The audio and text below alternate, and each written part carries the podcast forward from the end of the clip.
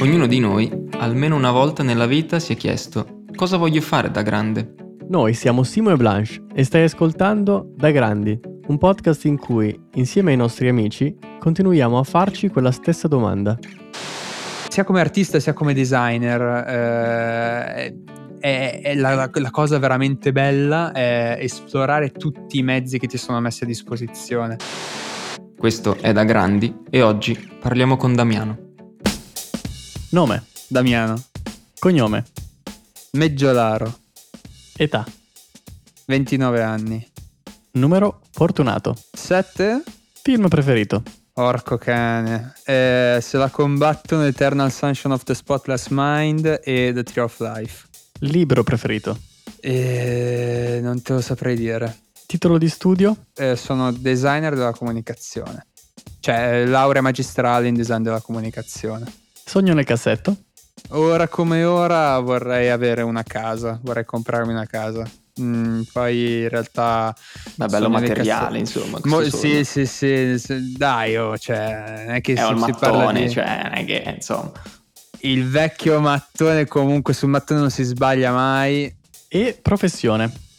Allora, professione è un po' difficile spiegare il lavoro che faccio ed è un po' difficile anche darmi un titolo. Io su LinkedIn mi chiamo in un modo, sul mio contratto c'è scritto un'altra cosa, poi il mio capo mi dice che sono una cosa, i miei colleghi mi dicono che sono qualcos'altro. Io sembra quel meme tipo come mi vedo io, come mi vede mia madre. Come vede mia madre. Però detto ciò, io mi sento molto a mio agio in realtà con la definizione di designer della comunicazione, più che content creator o digital content producer, per cui designer della comunicazione direi che... A parte che torniamo su The Tree of Life dopo, che insomma vabbè, una roba. Comunque ci parli di questo design della comunicazione, dove lavori innanzitutto, se che penso si possa dire, e cosa fai nel tuo typical working day? Nel mio typical working day, perché io lavoro in Universal Music Italia, più nello specifico lavoro in Virgin Records Italia, che è una delle 3 etichette di Universal Music. E nel mio typical working day direi che, se non sono in smart working, arrivo in ufficio, mi siedo alla mia bellissima scrivania nell'ufficio che condivido con il vecchio Lillo, che è un A&R, e niente, praticamente nel mio typical working day in realtà dipende molto da quali sono le necessità. Tendenzialmente io quello che faccio è appunto produrre contenuti digitali che poi verranno usati nei social media, verranno usati sui social media dagli artisti tendenzialmente, che servono per promuovere l'album, il singolo, comunque la release in questione. In generale direi che il mio compito è produrre contenuti digitali, creativi. Ma quindi tipo le copertine degli album, che ne so, questi progetti un po' più a monte, non c'entri? Cioè nel senso che in realtà la maggior parte delle volte no, non c'entro, nel senso che, per andare un po' nello specifico, io quando mi metto a produrre tutti i vari contenuti che possono essere banner, header per YouTube, Spotify, Twitter, Facebook, possono essere stories Instagram, possono essere dei montaggi per TikTok, eccetera eccetera. Tendenzialmente io ricevo già dei file di progetto un po' dell'universo visivo di quell'album, di quel singolo e dell'artista. Tendenzialmente si parte sempre dalla copertina comunque, e poi io parto da lì, parto da un file a livelli, esporto tutto e poi utilizzo tutti quei livelli per produrre quei contenuti. Tendenzialmente la maggior parte delle volte funziona così. Ultimamente io mi sono trovato a fare 2 copertine nel giro di 2 settimane. Ho fatto anche due copertine per 2 singoli. Ah, fico. Ma quindi ti interfacci anche con l'artista, chiaramente? A volte sì, quando c'è bisogno anche un po' di interfacciarsi con l'artista, perché nel momento in cui si producono dei contenuti che però partono da qualcosa su cui è già stato fatto un lavoro anche con l'artista, non c'è bisogno magari di essere in continuo contatto. Però quando poi si deve fare un lavoro da zero invece c'è molto più bisogno, ovviamente. Per cui sì, quando si fanno questi tipi di lavori molto più creativi e molto meno invece di esecutivi, sì, mi devo interfacciare con artisti e manager vari. Esatto, hai toccato un punto che volevo toccare. Il fatto, mi dici, apro i file con i livelli, queste cose qui, è quindi una cosa comunque operativa, nel senso è un lavoro, tra virgolette, esecutivo, o cioè ti arrivano delle cose da fare, i brief in modo abbastanza preciso, o come dire, c'è una componente creativa di te che ci metti del tuo, faccia le storie così, facciamo il video così, facciamolo blu, giallo, rosso, verde. Sì, nel senso è entrambi, cioè nel senso è molto esecutivo, perché appunto non so come dire, l'universo visivo non lo devo creare io, ok? Cioè l'universo visivo c'è già, per cui io devo partire da qualcosa che c'è già. Poi sì, la creatività mia ci deve entrare in gioco ad un certo punto, perché pur essendoci già un universo visivo, nel momento in cui io per esempio prendo un contenuto che è statico, come può essere una copertina, e ci devo fare una storia animata, un video animato per Instagram, ci devo fare un video animato per YouTube, comunque devo affrontare certe, cioè devo capire come può funzionare bene quella proposta che comunque è statica in movimento, per cui devo, sì, sicuramente c'è una gran parte creativa, c'è una gran parte di tentativi e fallimenti. Ma lascio a Simo poi, ma lavori da solo? Fai tutto, sei tu yourself, sì. You e il tuo computer, tutto questo? Sì. Io sono da solo e sono anche difficile da gestire, nel senso che a volte l'essere da solo, diciamo che una cosa del mio lavoro da designer che mi manca un po' è il lavoro di gruppo, è lavorare in team, nel senso anche di confrontarsi poi proprio dal punto di vista tecnico, oltre che creativo, perché l'occhio ce l'abbiamo tutti. Nel momento in cui io chiedo un parere ai miei colleghi, comunque mi fido anche del gusto dei miei colleghi, ovviamente, però dal punto di vista tecnico a volte si impara tanto.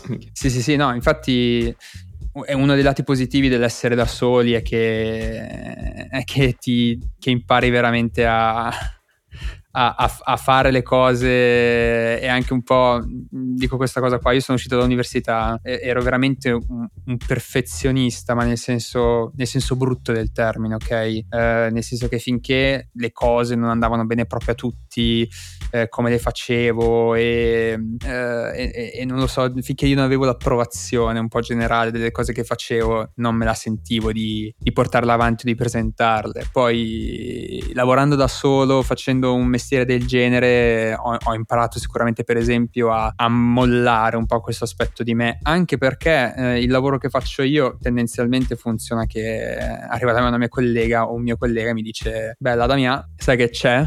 Abbiamo bisogno di queste 750 cose per l'altro ieri, per cui se riesci a farle, sì, per cui sono anche diventato molto veloce. Senti, ma comunque, diciamo, per riassumere fondamentalmente quello che tu fai al lavoro, crei contenuti digitali, quindi sempre in formato visuale o audiovisuale, e questo, diciamo, è il tuo lavoro fondamentalmente. Poi prendi dalle copertine degli album, eccetera.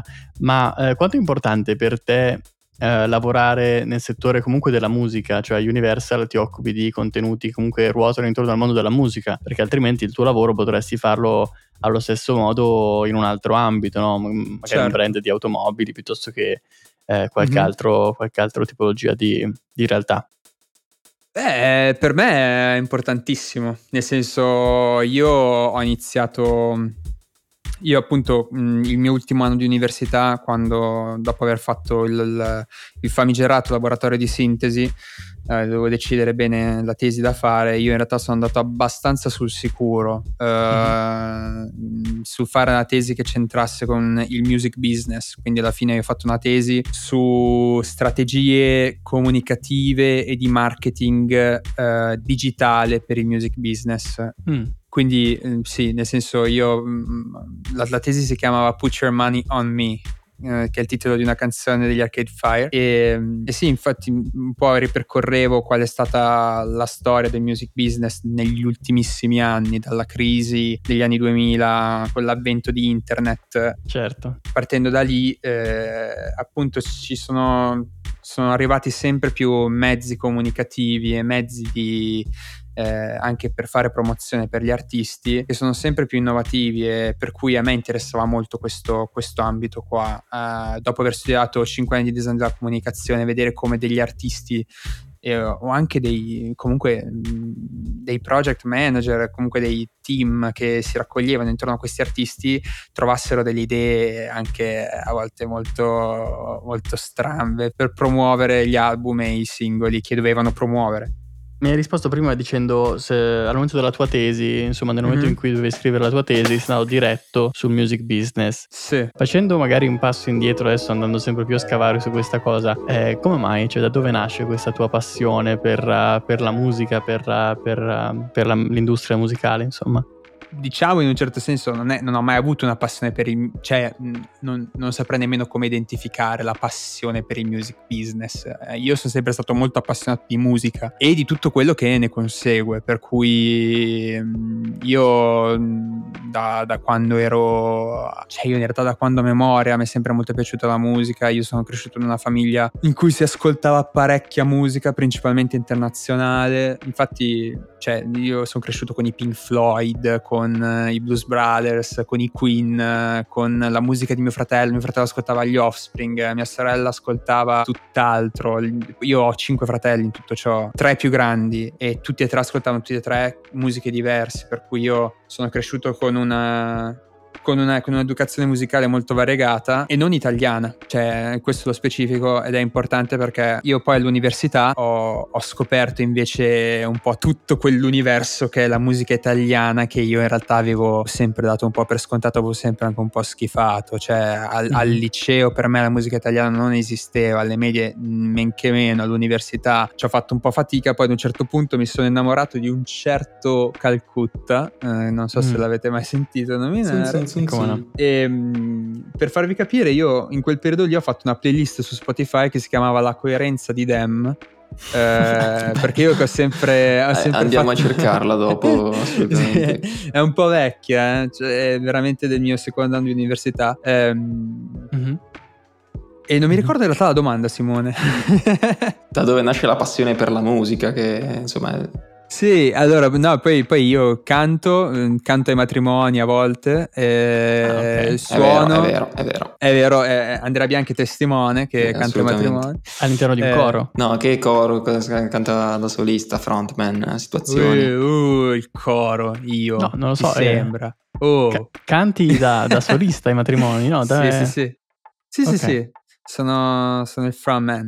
Poi suono la chitarra, ho un ukulele qua di fianco a me che mi ha regalato mio fratello per Natale, qualche Natale fa. Quindi questa passione per la musica è cresciuta in casa, ci sembra di capire. Sì. Ma e quindi però, poi che hai fatto? Ti hai studiato un'altra roba, mica hai fatto il musicista? No.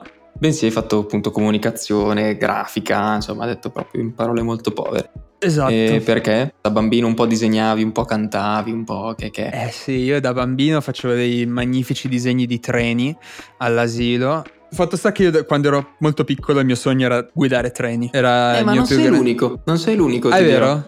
Sì. Fatto sta che sì, disegnavo molti treni. Le mie maestre dell'asilo me lo dicono con un po' di paura nel cuore. Mi dicono: quanti treni disegnavi, Damiano? Vabbè. Sì, comunque disegnavo tantissimo. Ho sempre avuto un po' una passione per il disegno. Ho avuto sempre anche una passione in generale per i film, per i video musicali, un botto. Io veramente ho passato pomeriggi a guardarmi video musicali, perché ci sono dei video. C'era MTV che faceva scuola all'epoca. Sì, MTV, però io, cioè, ho già memoria di YouTube, cioè nel senso io stavo già su YouTube parecchie ore a guardarmi video fighi di registi pazzi che facevano videoclip pazzi per band sconosciute, e ho conosciuto anche band fighe tramite questo metodo. Visto che siamo sul passato, quindi stiamo investigando, diciamo, il tuo passato dal punto di vista diciamo dei tuoi sogni da bambino, ma anche poi del percorso che ti ha portato al tuo lavoro. Volevo chiederti proprio questo: come sei arrivato, perché secondo me è un argomento interessante per chi ci ascolta, come sei arrivato dal tuo percorso universitario, quindi il tuo master in design della comunicazione, a poi trovare, diciamo, il lavoro dei tuoi sogni, o comunque il lavoro che fai al momento, diciamo. Qual è stato il passaggio? È stato lineare? È stato difficile? Raccontaci un po'. Ma in realtà mezzo, cioè nel senso non è stato... Cioè io mi sono laureato ad aprile 2018, tendenzialmente io sono uscito dall'università dicendo io voglio lavorare in un'etichetta indipendente, cioè non sia esatto. mai... Nella musica volevi, cioè, idee chiarissime. Ah no, sì, su quelle idee chiarissime, cioè sul fatto che volessi lavorare nella musica avevo già le idee super chiarissime, però appunto io volevo lavorare in un'etichetta indipendente, ma principalmente per il fatto perché io facendo la tesi mi ero interfacciato molto con realtà indipendenti più che con realtà mainstream e certo. Con le major come sono Universal, Warner e Sony, per cui in realtà ero molto carico a lavorare in etichetta indipendente. Fatto sta che non è andata troppo bene questa ricerca, ad un certo punto un po' sconfitto, ma in realtà anche un po' curioso, perché in realtà ad un certo punto io ho iniziato a portare il curriculum in tutte e tre le major, cioè che in Italia sono Sony Music, Warner Music e Universal Music Italia. Portare... Sì, cioè, sono proprio bussato alla porta e ho detto salve, vorrei lasciare il curriculum. E... Vecchia scuola proprio. Vecchia scuola, figo. Proprio old school. E in realtà ero molto molto curioso, perché un po' ideologicamente mi viene a dire no, io non lavorerò mai in una major. Poi in realtà mi sono detto però vuoi vedere che magari ci sta, invece lavorare schifo proprio non fa. E infatti poi così è stato, dai. Bene, questa è una bella storia, ma ci sono stati dei come dire, delle cose che hanno facilitato questo tuo trovare questa posizione, oppure è stata una roba che hai trovato online? No, tu hai detto che sei andato porta a porta. Cioè tu gli hai lasciato, esatto, no, CD. Io praticamente la storia molto divertente è che ad un certo punto ero a casa mia a Gavirate, bello sconsolato, perché comunque era ottobre-novembre 2018, quindi erano già parecchi mesi che mi ero laureato e non avevo ancora iniziato a lavorare da nessuna parte. Nel frattempo continuavo a cercare. Fatto sta che ad un certo punto mi hanno richiamato per andare a fare il cameriere. Vabbè, onesto, alla fine nel frattempo giustamente uno dice. Esatto. Fatto sta che tra l'altro questa sera qua è molto bella in realtà, perché quando ho fatto poi il colloquio finale con la responsabile, lei a un certo punto io ho detto guarda, io vorrei proprio tanto lavorare nell'industria discografica adesso, per cui te lo dico, se mai dovesse arrivare una proposta io mollerei, certo. Però adesso come adesso no. E lei mi fa sì vabbè, tranquillo, vedremo. Fatto sta che io per iniziare a lavorare dovevo portare il casellario giudiziale. Uh-huh. Per far vedere che avevo la fedina penale pulita, che non avevo commesso crimini. Uh-huh. Esco dal tribunale di Varese con il mio casellario giudiziale, ricevo una chiamata da Universal Music Italia chiedendo se volevo andare a fare un colloquio per... Attenzione. E niente, mi fa puoi venire lunedì prossimo? E io rispondo io lunedì prossimo inizio a lavorare al Glorious Bistro in piazza San Babila. E mi rispondono dall'altra parte beh, vedi tu cosa vuoi fare. Allora a quel punto ho chiamato la responsabile del mio lavoro e ho detto zia, è successo, non ho ancora iniziato a lavorare ed è successo. E lei mi fa no, stai scherzando, vai.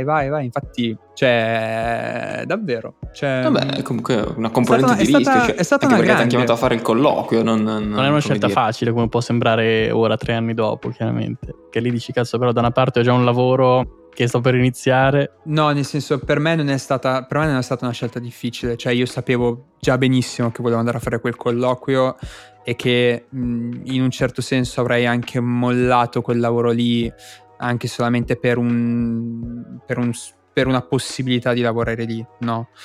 Però la cosa veramente bella di questa storia qua è che la responsabile di quel bistro in cui dovevo andare a lavorare mi ha detto vai, insegua il suo sogno signor Damiano, vada pure, deve iniziare a lavorare lunedì, non venga neppure martedì se proprio non deve venire. e per cui in questo senso è stato bello, perché non è stato, cioè a posteriori ripenso a quei giorni lì, a quei mesi lì, e non è stato neanche scontato avere una persona dall'altra parte che è stata così comprensiva nei miei confronti. Ma a proposito, sei andato a fare quindi questo simpatico colloquio, sì, 3 anni fa direi. Sì, 3 colloqui alla fine. Ti avranno chiesto dove ti saresti visto dagli a 5 anni e vabbè, te lo richiediamo noi, nel senso adesso guardandoci avanti appunto se rida un po'... Mi stai chiedendo dove mi vedo tra 5 anni, Blanco? Dove si vede lei tra 5 anni, signor Damiano? Allora, dove mi vedo tra 5 anni? Allora no, sicuramente c'entrerò sicuramente ancora con i music beats, nel senso è un mondo che comunque a me affascina tantissimo, è un mondo in cui c'è un sacco di spazio creativo ed è un mondo in cui si può veramente proporre tanta innovazione anche proprio dal punto di vista comunicativo, grafico, eccetera eccetera, e poi anche semplicemente per il fatto che still today la musica è la mia passione, per cui mi piace coniugare un po' quello che è il mio lavoro, che mi piace, dico anche questo, cioè il lavoro che faccio, no, non è scontato, il designer della comunicazione mi piace come lavoro, e lo coniugo così alla mia passione che è la musica, per cui sicuramente tra 5 anni potrebbe succedere di tutto, però credo che comunque tendenzialmente non mollerei questo mondo. Ma c'è un obiettivo, c'è un goal che ti sei fissato? Non lo so, in realtà non da questo punto di vista mi sento molto un artista un po' rincoglionito che si sveglia un giorno e dice alla giornata così oggi. Cazzo, io vorrei proprio buttarmi nella pittura oggi. Un giorno che non sa che giorno sia, tra l'altro, tipicamente. Sì, ma cos'è? Mercoledì? Invece poi è domenica.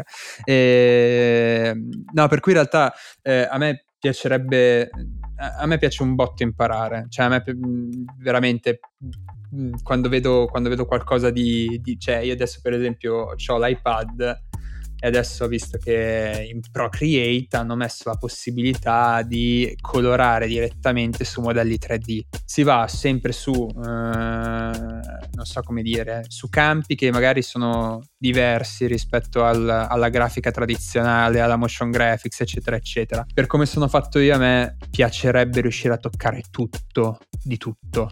Nel senso, mi piacerebbe riuscire a modellare benissimo, mi piacerebbe riuscire a disegnare benissimo, a diventare un ottimo animatore, a diventare un ottimo sound designer, che ne so, a diventare un ottimo grafico, punto e stop, a diventare un ottimo marchettaro, sì, strategist e così via. Quindi non ti saprei dire precisamente tra 5 anni cosa...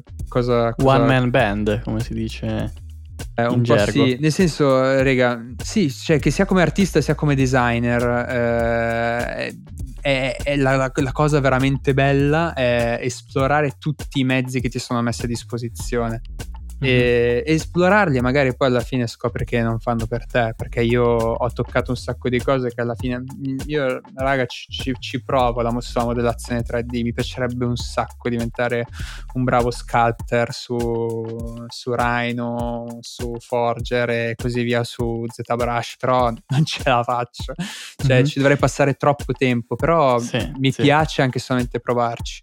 Senti, ma a proposito di diciamo visual, nuove tecnologie, render 3D eccetera, negli ultimi mesi si parla tanto di NFT come nuova modalità di commercio di contenuti digitali. Come vedi il loro utilizzo nel mondo della musica e del visual, sempre che questo è un argomento che ti interessi? No, guarda, a me interessa un botto il mondo degli NFT. Dal punto di vista poi di utilizzo nell'ambito visual, nell'ambito discografico eccetera, ho visto parecchi tentativi. Secondo me appunto siamo per quanto riguarda gli NFT, per quanto riguarda la blockchain, siamo all'inizio di un'era che veramente secondo me porterà delle sorprese molto grosse. Sinceramente per me è un grande punto di domanda dal punto di vista musicale. Dal punto di vista artistico è una gran figata, cioè dal punto di vista artistico per quel che riguarda gli artisti, gli illustratori digitali, secondo me è una gran bella rivoluzione, perché appunto dà un valore che è veramente praticamente tangibile a qualcosa che è facilmente copiabile, incollabile ovunque. E il fatto che queste opere d'arte abbiano un valore tangibile è qualcosa che secondo me è sicuramente rivoluzionario, no? Una cosa. E secondo me era anche abbastanza necessario, appunto, che si siano incontrato questa tecnologia e l'arte è una roba molto molto bella. Ah sì, faremo ricerche, anch'io sono un po' ignorante sul tema, devo dire, tristemente. Ma è sempre bello imparare insieme. Certo. E niente, all'inizio sei sfuggito al libro e quindi vabbè, ne approfitto, dato che siamo a dicembre, è uscito l'attesissimo Wrapped di Spotify e quindi vabbè, pur parlé, il tuo brano più ascoltato di Spotify del 2021. Il mio brano più ascoltato di Spotify del 2021 ha un titolo... il titolo è semplice, è Lady Fingers, okay. Però non mi ricordo bene il nome del complessino, che no, è Herbalpert and Tijuana Brass. Vabbè, poi lo linkeremo da qualche parte. Certo. Oltre a questa domandina cosa, c'è l'ultima domandina finale. Vai. Rituale, che probabilmente conoscerai e quindi saremo molto rapidi nel formularla. Vai. Signor degli Anelli o Harry Potter? Direi il Signore degli Anelli, però io come bambino che è cresciuto con quei libri lì sono innamorato di Harry Potter ed è parte della mia infanzia, però ovviamente io amo il Signore degli Anelli. Risposta molto democristiana, eh? Sì, un po' democristiana, però ci piace, che poi alla fine il Signore degli Anelli ci piace. Grazie mille per aver deciso di fare questa chiacchierata con noi. Mm-hmm. Grazie. No, grazie a voi di esistere.